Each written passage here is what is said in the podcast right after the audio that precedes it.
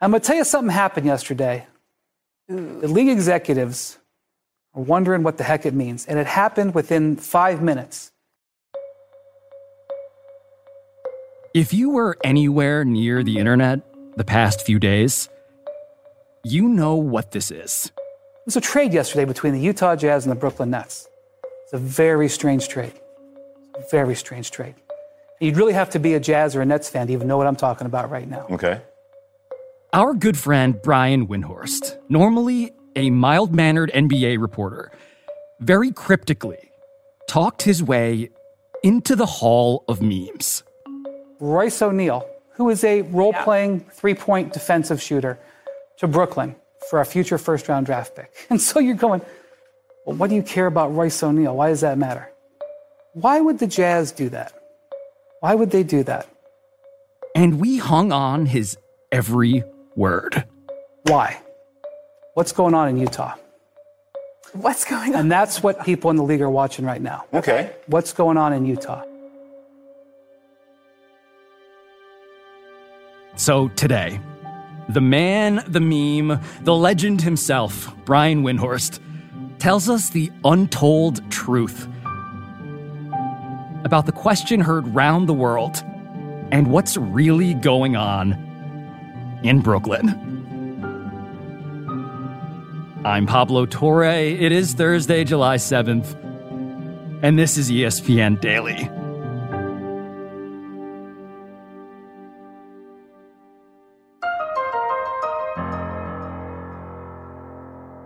Brian Windhorst, I just want to establish a key detail at the very top here, which is that I don't consider you the most online person Right. at ESPN. Would you agree with that general assessment?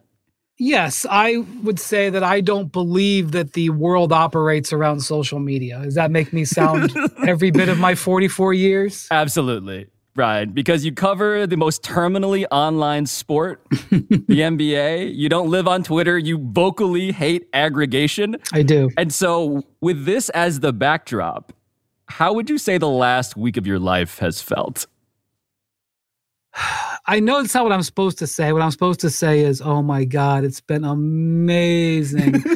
Thank you, everybody, for the love. You're the greatest. Oh my gosh. that's right. Thank you. Thank you. Thank you. You really like me. You really, really like me. Is that too old of a reference, Sally Field? a little Nobody bit. Nobody knows what I'm talking about. A little about. bit. Um, look, the thing is, um, look, I am appreciative. I appreciate the people saying kind words.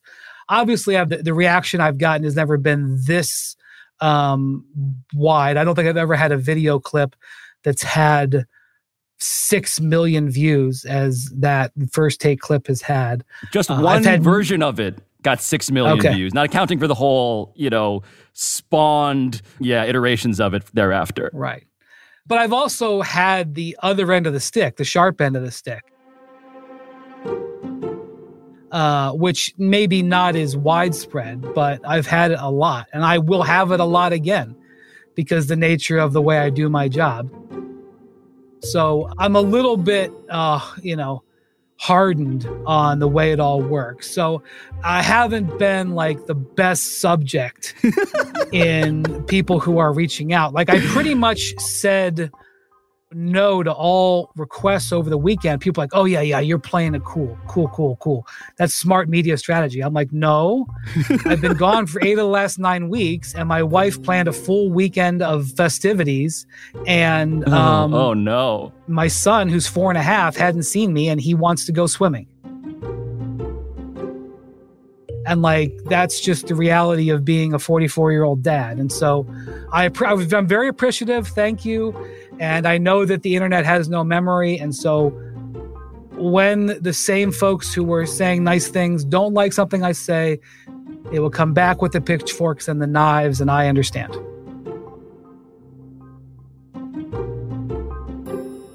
This is the most Brian Windhorst response to that question I've ever received. I mean, it's incredible, Brian. It's incredible that, yes, you are swimming in retweets and your son just wants to go swimming. Right. It's, it's, it's of course true that, yes, we here at ESPN Daily, we appreciate you making an exception for us because we, we, we knew you before you were um, the number one meme on planet Earth.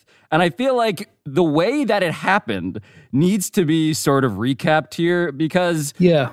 I, it's ridiculous how it happened, Brian. I think we can all agree that you becoming like the new crying Jordan off of a Royce O'Neale story on ESPN2 on a Friday before a holiday weekend on first take is is is ridiculous. It's truly like surreal. But but yeah, you broke down a very strange, completely overshadowed trade between the Nets and the Jazz that had broken just minutes, literal minutes after Kevin Durant's trade request went public.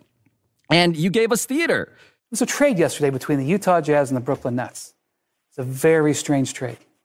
Very strange trade. It got to the point where people were putting dramatic music underneath your voice. Why would the Jazz do that? Why would the Jazz, who have two stars on their roster, mm-hmm take a player who's one of their starters and best defensive. Well, look, if you want the if you want the real real, can we are, are we the real real? Uh, That's people, all we want. People were like, "Wow, that was a tremendous accomplishment." I mean, what an incredible story. And I'll go, I go, no, guys, the accomplishment was that I talked about the Utah Jazz for three consecutive minutes on ESPN. There's no way that would be that would have been permitted on a on a day that it wasn't Friday of a holiday weekend where all of the uh, a huge majority of the staff was on vacation. But really, what happened, Pablo, is I did a podcast on television, on live mm. television. I am a huge fan of podcasts. I consume way more podcasts than I do television because I like the storytelling aspect of it. Yes. I tell stories or construct narratives of stuff happening in the NBA like that on my podcast all of the time. And it's great. In fact, the dry run for that was the night before when I recorded a podcast um, where I talked about the jazz thing, Donovan Mitchell type thing. And that's basically what happened is I was doing a podcast on live TV. And it happened because it was on first take, which the A block of first take, I mean, typically the A blocks of the morning shows on ESPN, you know, 10 to 12 minutes. And first take, they sometimes go more than 20 minutes. Mm-hmm. And on this day, Stephen A. Smith, he was out. He was taking some vacation, some recovery time. Mad Dog Russo, who was in several days before that, who I loved working with, he was off. So, like, basically, I had the floor and the show, and I had good support from the producers. Uh, the produce, I had told the producers I wanted to talk about the jazz on some shows at ESPN, they would have been like, uh, how about we talk about the Lakers? And by the way, they wouldn't be wrong. Royce O'Neale has literally never had his name said in an A block of pretty much any show on sports television anywhere. Right. Uh, I, am sure Royce O'Neale himself was even. I haven't had a chance to talk to him. In fact, I don't think I've ever talked to Royce O'Neale. but I was glad to give him the uh, the, the, the attention he deserved. So uh, I would love to be able to do podcast style discussions more on television. And if this leads to the opportunity to have more podcast like discussions on ESPN, that will have been something that is special. But two things. One, I don't think so because ESPN structures show based on data analysis and the data says that's not what people want. When people complain about why are you talking about Tim Tebow for the 45th time? why are you talking about Kyrie Irving for the 45th time? The answer is you. The will of you. the people, Brian. Because that's what the data shows you Democracy, want. yes, demands it. Sirs and madams. But the other thing I will say is I was also trying to avoid aggregation. Mm. Because God, you I, hate aggregation so much, and I and I respect your hatred of aggregation. For the record, well, I don't hate aggregators. I mean, journalists.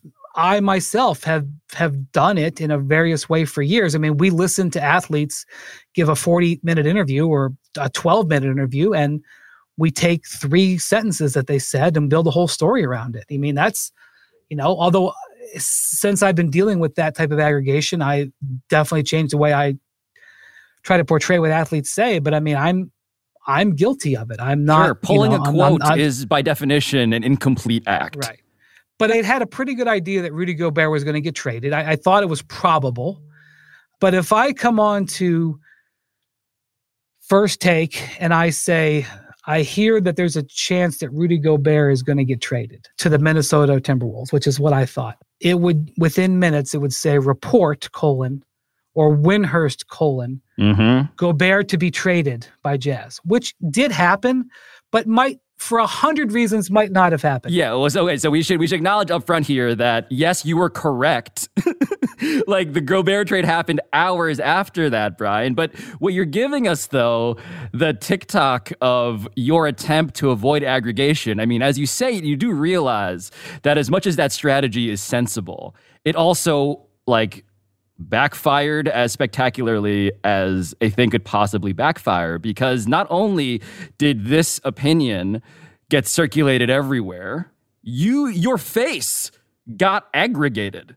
Like you not only had your work become a meme, you personally became the meme. But I was happy with the way it was aggregated because it was aggregated in the form of a question mm. as opposed to a form of a statement. And that's the thing. Like, if you're in my job, like, my job is to give inside information.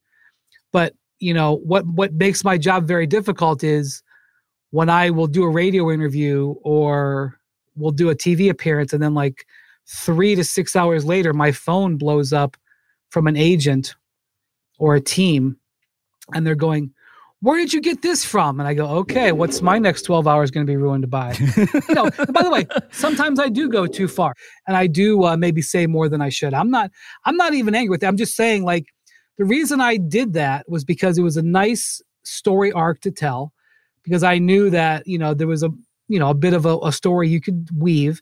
And because I also wanted to avoid making an ironclad statement. I wanted to talk about what I thought was going to happen without actually saying the words. And so, I was, you know, contorting myself, which I can only do verbally and I can't do physically. I was contorting myself into a way that I wouldn't for the next 12 hours have to answer. Brian, you reported the Jazz are about to trade Rudy Gobert. What is the latest? I was uh, trying to avoid that. And um, I wish I could do stuff like that all the time. It's a balancing act to say the least. I would like to push back very hard on something you just said, which is that you cannot contort yourself physically. because, Brian, if I've learned anything from USA Today, which just posted the 19 best Brian Windhorst memes that are everywhere, or SB Nation posting a survey of all the Brian Windhorst memes, it is that your your image, your your gestures, you just pointed at us earlier in this clip, and I'm like, is that a meme now? Like, is this? I mean, are you familiar with this, Brian? Have you seen these? Have you seen have. that? That yes, like people are posting stuff like, "My wife says she's going to Target for one thing, but she grabs a cart. Why is that?" Right. Yeah, and if I if I were to say the Jazz traded Royce O'Neale in a salary dump trade when they have two All Stars on the roster, and now they're going to trade one of those All Stars. If I if I said it like that, I would I wouldn't be dealing with that meme. I'd be dealing with a bunch of headlines that said report colon. and then my life would have been hell. If you want the truth, my life would have been hell. But if I say, why is that? Why would they do that? Then people consider it very differently. I was trying to tell this story without having my day ruined by aggregation. And what I mean by ruined is my boss is going, Are you going to write a story that says this for the website? Mm-hmm. Every single television show. I mean, because I, you know, right now I'm doing like 10 to 15 hits a day. And I don't want to have to defend it on every show. I, I know I have a general idea, but I can't say it all. So that the choice is do I say nothing which I do do a lot, but do I say nothing or do I say something? And, you know, do I need to be hearing from Rudy, Rudy's agents, the Jazz? Do I need to be putting out fires like that for a day? And so, really, I was just trying to entertain and enlighten the viewer without lighting a bushfire, which I tend to light bushfires all the time. So that's all I was trying to do if you want the truth.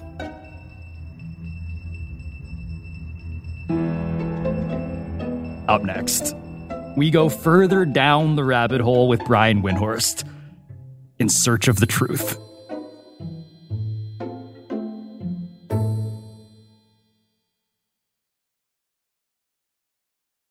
Delicious meat, nutritious. In the snack that packs a real protein punch, Wonderful Pistachios, one of the highest protein nuts out there. Each one ounce serving has six grams of protein, giving you over 10% of your daily value. Trust me, I've been eating them like there's no tomorrow all week. Wonderful Pistachios also come in a variety of flavors and sizes, perfect for enjoying with your family and friends or taking them with you on the go. And you, like me, are on the go a lot taking the kids to school, hopping from meeting to meeting, shopping for groceries, whatever it may be. Well, the good news is not only are wonderful pistachios a complete protein providing all nine essential amino acids, they're also great for all your adventures. So whether you're a pistachio purist who loves cracking open every nut or you prefer the convenience of no shells pistachios, Wonderful Pistachios has got you covered. Grab Wonderful Pistachios and elevate your snack game today. Visit wonderfulpistachios.com to learn more.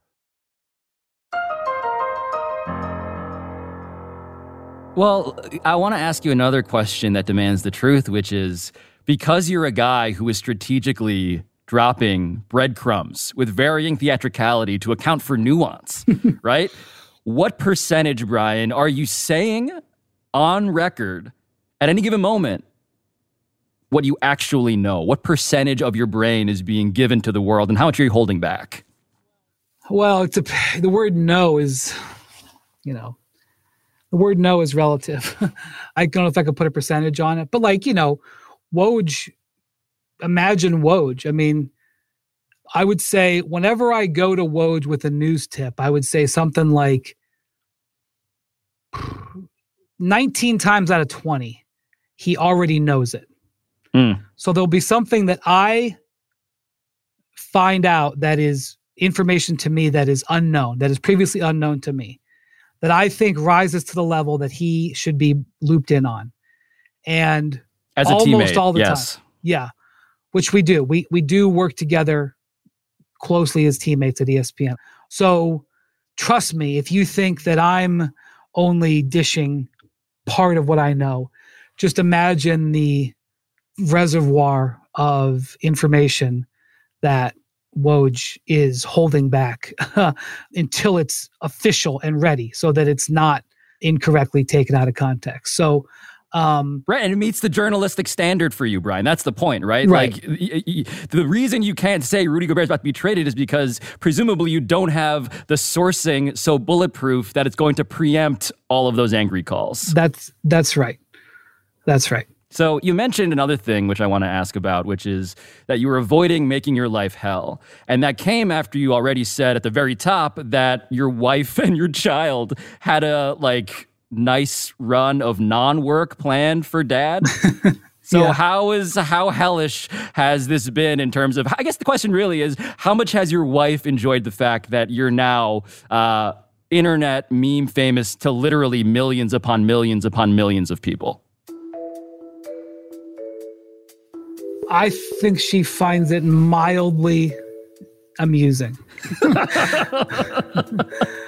I think she's way more interested in having uh, support for the four and a half year old who was home for two weeks or two uh, days last week with a cold, uh, non COVID illness. Thank you. I have to specify that report. Yes. I will say that we had uh, a number of, of people over for social events over the weekend, and uh, uh, socially distanced outside. Everybody just uh, Yep. I don't want to Yep. more reporting. That's right. And one of uh, her coworkers came, and she wore a Utah Jazz hat. She had no idea why she was wearing a Utah Jazz hat. Her husband told her to wear a Utah Jazz hat. He had one. She had no clue. She just said, My husband said to wear this hat. I don't know why, but he said you would not find it was funny. So I was just getting little subliminal stuff like that. But obviously, I was I was I was loosely aware of what was going on, but I I didn't have the luxury of being, in addition to you know keeping an eye on on the news, uh, you know on you know talking to my sources who were they were all aware of it. My sources were all texting me the memes as if I hadn't seen them. Thank you, I appreciate it. yeah, my friend's wife wore a Utah Jazz hat to a barbecue. Now, why would she do that? Why would she do that? exactly. I think that was exactly what she said. Why am I doing this? Okay. has, any, has, anyone asked you, Brian, to do the thing? Have they been like, Brian, can you do the thing for us now? Can you do the point thing? You know, can you I, say the Utah thing? It's not thing? even something that I normally do. I don't think it's in my repertoire. You know how Bill Clinton, like, you know, he had his. um Yes, the thumb and the index finger. Know, yes. You know, uh, I think Obama did that too. I don't even know why I did that.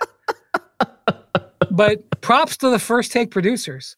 You know, first take, you know, they have cam, cameras. Man. That's right. They have cameras all around you at first take. It's very, it's actually kind of um it's disconcerting. Yeah. Because like cameras behind yeah, you. It's a panopticon like, of, of surveillance. Also, again, if we're being real, please. The the, the chairs that we sit in are not that comfortable.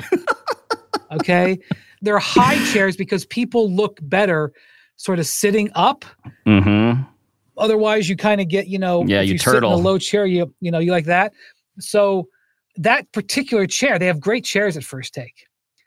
And you can sort of lean back. I mean, like seriously, if you want the truth, I was leaning back because I like that chair. There's other chairs where if you lean back, like you're going over backwards, like there's no support, like you end up going way back. Part of it was the tremendous lumbar support that Stephen A. Smith demands in the first take studio. It was it was really the combination of all of those things because I leaned back and that like let me sort of tilt my head and put up my hands and get that angle.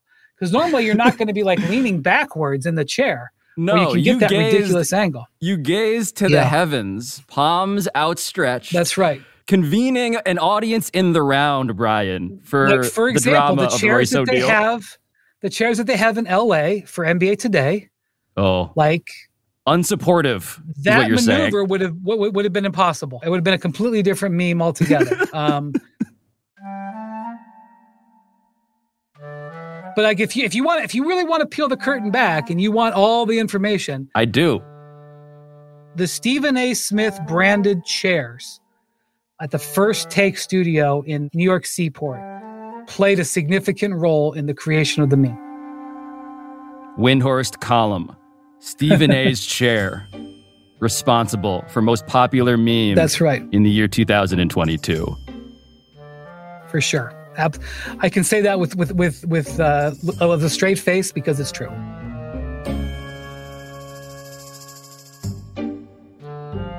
After the break, what's actually happening with Kevin Durant and the Nets?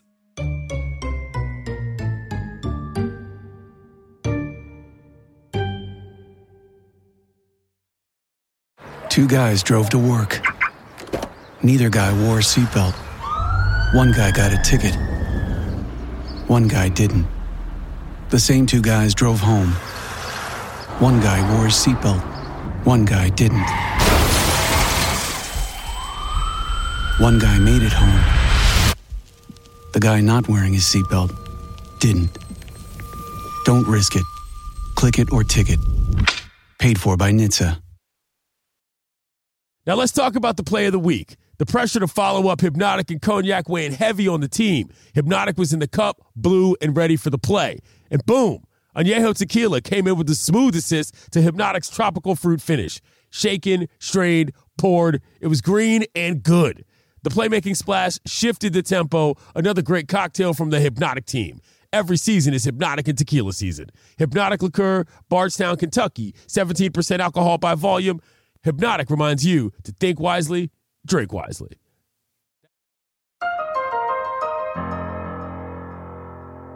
So, Brian, I do want to rewind even further back for people because you were on this podcast with me live in LA telling me, as Winstradamus, that James Harden, then a Brooklyn Net, was going to be traded to the Sixers. Days before it happened, you were a lone voice in the wilderness on this.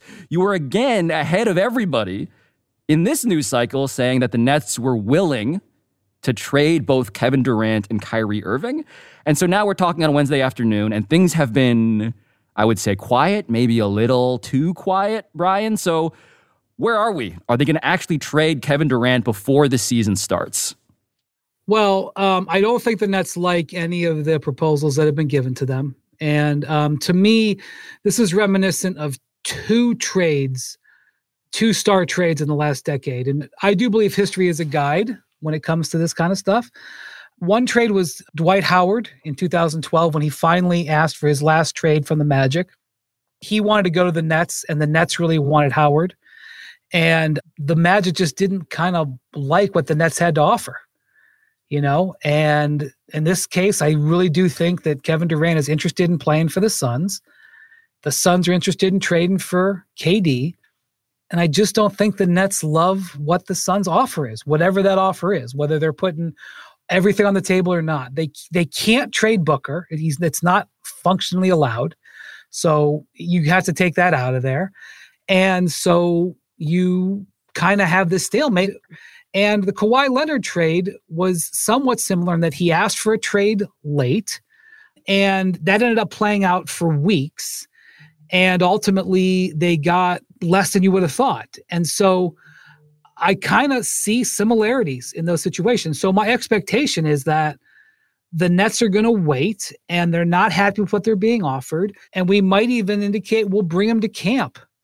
Um, but again, let's judge their actions. Their actions with Harden were they were going to wait, mm-hmm. and they didn't wait.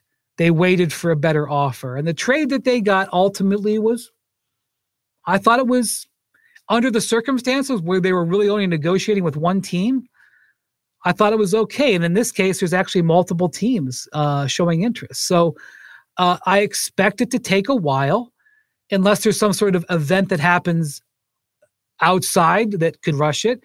And ultimately, I think it's more likely than not that Durant is traded and then Kyrie follows. My belief is that Kyrie will go second because the the the Nets have to know what they're getting back for Durant. Um, Kyrie, especially as it pertains to taking on salary or whatever. So we're just going to sit here and have the summer of KD. I'm sorry to say, is my guess. Well, hold on. As we all sit around and wait, Brian, as we wait for, and you put this bug in my brain years ago, this aphorism, as we wait for four quarters to make a dollar in the NBA, which it rarely does, almost never does, um, in terms of a superstar being that that big dollar bill. I have questions about why it is exactly that Kevin Durant is asking out. And I get it big picture, right? I think. But I'm just curious are you aware of a tipping point? He just signed a max extension, of course, last summer with four years left on it now. It was surprising to see him do this to most people, I think, maybe not you. What did he want in Brooklyn that he wasn't getting at the end? I mean, I've heard various things, but I don't want to say for sure, Pablo, because I don't know exactly where KD was. I do know that when the Nets got the request, their first reaction wasn't to immediately try to talk him out of it it didn't hit them like a ton of bricks, like they didn't know it was coming. Is there a scenario in which he does stay? That's the question yeah, to me course. right now. Yeah. Yeah, I mean, of course, there's a scenario. I mean, Kevin is the guy who sometimes is passionate about something and then changes his mind. Um, I do, again, I don't expect that, but you'd have to be foolhardy to not acknowledge the possibility with four years on his contract. But it's again, it's whatever you hear now is a negotiating position just like it was in the Harden stock when you know when they were saying they weren't going to trade him. It was a negotiating position. Steve Nash is out there speaking on the record with a straight face saying we're not going to trade him. I mean, he was just lying. Yes. He was just lying. Yes. And he was lying for a reason. He was trying to improve their negotiating position. He was lying with the approval and backing of the management. They no doubt went over what he was going to say on the topic. So, um, you know, their credibility just isn't great. No, well, well, but but credibility, Brian, as we assess that, right? Because there is, you're right. There's the Nets agenda, there's Kevin Durant's agenda, and there's Kyrie Irving's agenda, and oftentimes the latter two things are being conflated right? Like, oh, they're a package deal, they're a friendship. What is your sense of that dynamic, the Kyrie and KD being on a singular page together thing? What do you think about that? Well, Kyrie said see in the fall, and Durant asked for a trade. so again, let's judge people on their actions. Sometimes you can take people at their word. In this case, I'm going to judge people on their actions. And his action was I'm going to request a trade away from the team that Kyrie has said, I'll see you in the fall. I mean, to me, Brian, like when you talk about Kyrie and KD, there is an impulse to think about like, are they playing four dimensional chess, right? Like, is this all, was this all sort of pre planned?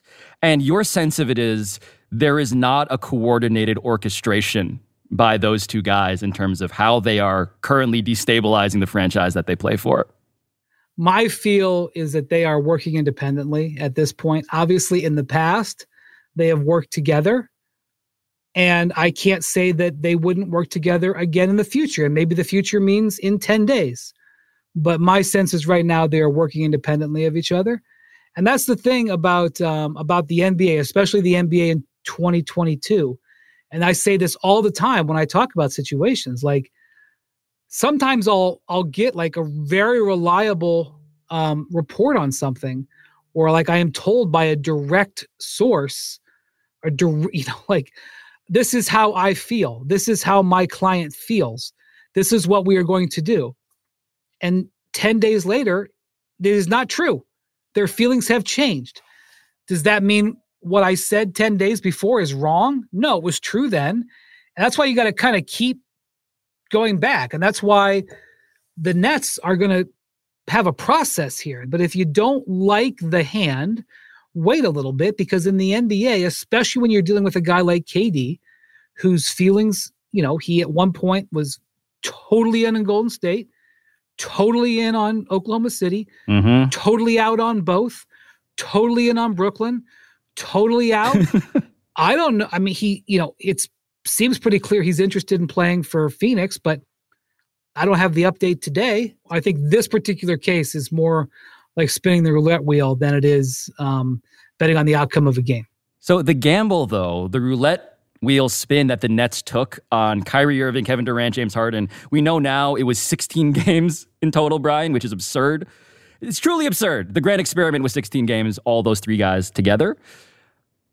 When you look back and assess what the Nets tried to do to accommodate the experiment, right? Because we're getting into, we'll get into eventually, I guess, the full TikTok post mortem on who messed up and why and when, what was the tipping point. But can you just give us a sense of what the Nets tried to do to keep this going and to what extent they became sick of their policy of appeasement behind the scenes? I mean, you have to understand something about Joe Tsai. Here we go, where we're going to go into a little podcast answer that I wouldn't give on TV. Yes.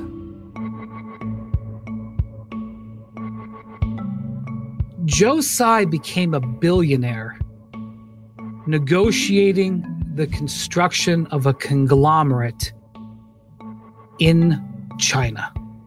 Okay? I don't understand how everything works in China. I am not a geopolitical expert. I have spent time in China. Mm-hmm. Um, I have seen the the tip of the iceberg of the of the maze and the uncertainty of the um, hierarchy of how decisions are made in China. But I know that Joe Tsai, to build a multi-billion dollar company with Jack Ma in China Alibaba, yes. China's Amazon. It took a lot, right? Can you imagine what Joe Tsai has had to maneuver around to do this in his life? And so now he is the owner of the Brooklyn Nets. And he's got a, a player saying that he doesn't need a coach. When the coach is in place, he, you know, apparently does whatever he wants. And then like the coup de grace after he completely undercut this this season, which by the way, Nets had the second highest payroll and like paid like tens and tens of millions of dollars in luxury tax to get knocked out in the first round, not even winning a game. And then the guy says, uh, you know, Kevin and I are the general managers of the team. That's right. You can imagine that Joe Tsai was like, what the bleep? Well, Brian, after three years of accommodation is what it feels like from the outside, right? Like I think of DeAndre Jordan being their friend and being chosen over Jarrett Allen, a far more valuable player, a big man, right? That was a choice that was made. Um, Kenny Atkinson, the former coach, being ousted, reportedly because that was not the choice of the players in question. It feels like they tried it, is my point here. For sure. And just, you know, they had to give DeAndre Jordan $40 million. Jeez. To get Kyrie and uh, and Durant, and you know they deemed it worthwhile. They probably didn't even think about it that much. They're like, okay, sure, we got yeah, get to Kyrie get these guys. Durant, we'll give them forty million. And at some point, the juice wasn't worth the squeeze. Yes, to me, Brian, like you zoom out of this story and you're like, what does this tell you about where we are in the modern NBA, right? How much of this is specific to the Nets and how much of what the Nets have gone through as a front office that made these calculated bets, paid these concessions? How much does that seem instructive about team building going forward? Or is this just its own particular brew of very unique personalities? Yes, to all of it. and so, um, like, look, I, I was on the front lines in Miami uh, where the Heat assembled this super team and basically gave almost no concessions, almost no concessions. Uh, they still made all those guys have six percent or less body fat. They they still like made them you know have certain like rules about their dress code and whatever. Right. Um, and it broke up after four years. and you know that was you know the, the way the Heat managed it was part of the reason and the Nets are like, you know, we're going to try to be more player first. And it wasn't just about Durant and Kyrie, you know, in seven years, there could be other superstars. I mean, this is one thing I'll say about Jeannie Buss. No matter how the Lakers have functioned as an organization since she became, um, you know, lead owner and, and president, she has always understood that how they take care of stars is vital because players want to be Lakers. And as long as the best players want to be Lakers, the Lakers will always have a great chance to be a good team. No, Brian, to me, this is about power and who holds it, right? right. This is, I mean, what this is your beat. Your beat is not breaking transactions, it's covering how power is wielded behind the scenes. And right now, how would you say that power, the dynamic is tilting as a result of the story that we're discussing? It's it's in flux right now. Joe Tsai's point was they weren't like, I mean, they offered Kyrie a contract. It wasn't like they didn't intend to keep him. They didn't want to trade Durant. What Joe Tsai wanted to do was renegotiate the way the team was going to operate. Mm. And the first phase of that was not giving in to what Kyrie wanted as a contract and not giving in to what Durant wanted for Kyrie as a contract. And they won that one. They stared down with Kyrie. And although picking up a $36 million option is hardly yielding. Essentially, the victory in that went to Kyrie. And my guess was that they're going to continue to push that. Like Kyrie, no, we're not going to operate practice like this. No, we're not going to operate the offense like this. No, if you're going to try to do whatever he was doing behind the scenes that was causing issues, no, we're going to shut that down. Could they have turned that around without actually changing the personnel, I don't think we'll ever know. And so I guess at the end here, right? Like you were before you were America's meme sweetheart, you were taking the slings and arrows as LeBron's beat writer, right? You had a front row seat more than anyone else on the planet to the player empowerment era. So, like, when people want to talk about like me correctly forecasting something, it was when I looked around a year and a half into LeBron's tenure in Miami and said, This ain't lasting. And I didn't talk about it every day, but occasionally I would talk about it. I got lambasted for that. And I know that Twitter wasn't as big of a deal in 2012 as it is in 2022, but what Twitter there was destroyed me. Yeah, I stopped looking at my mentions on Twitter 2014 ish. And I say that to people and they go, You're lying. Pablo, I will take a lie detector test that I have not looked at my mentions in coming up on a decade. I guess I can't say for sure the last day that I haven't looked at it. So, whatever they were saying, I don't know. Positive or negative, I don't know. Brian, the question I have is you were there covering this, forecasting this accurately, chronicling it intimately. The player empowerment era brought us to this point in Brooklyn. What is this era now as you understand it? Are we still in it? Is it something else? What's what's on the horizon here? There is the beginning of pushback by teams. Definitely in Brooklyn, definitely in Utah. And they are going to be out stars because of it. And we are going to head into a collective bargaining negotiation. It's going to take place over the summer. There's been an assumption that the owners are going to push for like massive changes. Mm-hmm. I haven't heard that from any of the actual people on the ownership side. We do have Adam Silver, the commissioner, on record as saying players have to honor their contracts. And we do see two organizations shoving back on their stars, potentially at the detriment of their championship hopes. Um, and we're monitoring the Lakers. We're monitoring oh the Lakers. Oh boy, Brian, Brian, Brian, what you're telling me is that something is happening in Los Angeles. Maybe.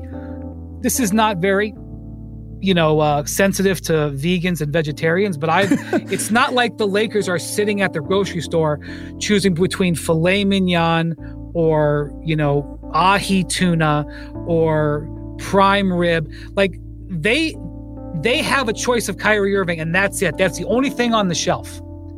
And so, of course, LeBron wants Kyrie Irving. He has one of his rings that got Kyrie Irving's name on it. Oh, boy. Of course, LeBron doesn't care about the 2029 first round pick. He's trying to win the 2023 title. So, um, definitely Brooklyn, definitely Utah. And we have LA Lakers on the watch list for uh, pushing back on, you know, players guiding so much of what's going on. Brian Windhorst, a man of literally like millions of memes that you will never see. Yes. Thank you for for taking us behind the curtain. You're telling me like there's a top 19 or something? I'm like, my God, there were 19 that made a list? Oh my God. you have so much to never learn, my friend. Yes.